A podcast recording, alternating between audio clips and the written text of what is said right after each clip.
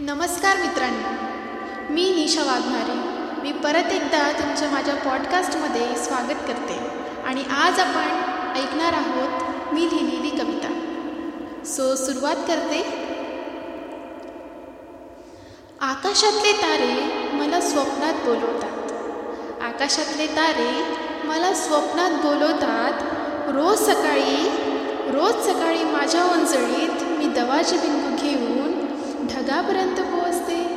परतीच्या वाटेला ढग मला का थांबवतात? परतीच्या वाटेला ढग मला का थांबवतात? आकाशातून धावून येताना ढग बरे ओरडतात. आकाशातून धावून येताना ढग बरे ओरडतात आणि मी का परत जाते म्हणून पुन्हा पुन्हा कोसळून रडतात. आणि मी का परत जाते म्हणून पुन्हा पुन्हा कोसळून रडतात. माझे ते इवलेसे पाय माझे ते इवलेसे पाय ओल्या जमिनीवर घट्ट मातीत रुतून बसतात. तेच आणि तेव्हा तेच रडणारे ढगाचे अश्रू सरी बनून बरसतात.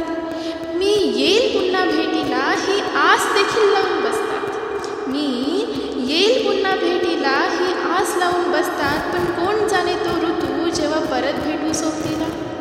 परत भेटू सोबतीला? पण कोण जाणे तो ऋतू जेव्हा परत धन्यवाद मित्रांनो. मी आशा करते की समोर देखील काही येणाऱ्या काळात तुम्ही अशाच प्रकारे खूप चांगले श्रोते बनून माझ्या कविता माझ्या मुलाखती आणि बऱ्याच गोष्टी ऐकत राहाल या पॉडकास्टवर थँक्यू बाय